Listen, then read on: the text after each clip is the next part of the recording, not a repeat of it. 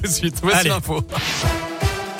Et à la une, vous allez bientôt pouvoir tomber le masque. Ce matin, Olivier Véran a indiqué que le port du masque pourrait être abandonné en intérieur à la mi-mars dans les transports en commun et les entreprises. Idem pour les enfants en salle de classe si la situation sanitaire continue de s'améliorer. Les élèves qui pourront déjà le retirer dans la cour de récré au retour des vacances le 28 février. En attendant, c'est le retour de la bamboche avec la réouverture des discothèques ce mercredi. Nouvelle étape de la levée des restrictions aujourd'hui en France. Autre changement, le retour de la consommation debout dans les bars. Retour aussi de la consommation dans les établissements recevant du public comme les ciné, les stades ou même les trains. Retour enfin des concerts debout à partir d'aujourd'hui. Il s'en est pris à des surveillants de la prison de Rion alors qu'il était en plein ébat sexuel avec une femme qui lui rendait visite au parloir. Un détenu n'a pas supporté que les agents lui demandent de mettre fin à cet acte. Il a alors repoussé violemment un surveillant contre un mur avant de donner un coup de poing au visage d'un autre agent.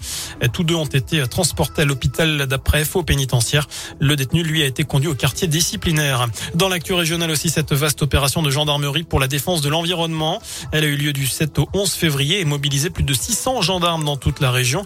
123 opérations de lutte contre la dégradation de l'environnement. Les militaires ont contrôlé des décharges publiques, des garages, des déchetteries ou encore des casses automobiles. On ouvre une grande page sport désormais dans ce scoop info et on va commencer par du basket. La JAVCM au pied d'une montagne ce soir. C'est en huitième de finale de la Coupe de France. Un déplacement sur le parquet de Lasvel et c'est à partir de 20h. Et puis les Jeux Olympiques également. Clément Noël est devenu à 24 ans champion olympique de slalom. C'est le quatrième titre et la treizième médaille de la France aux Jeux Olympiques de Pékin.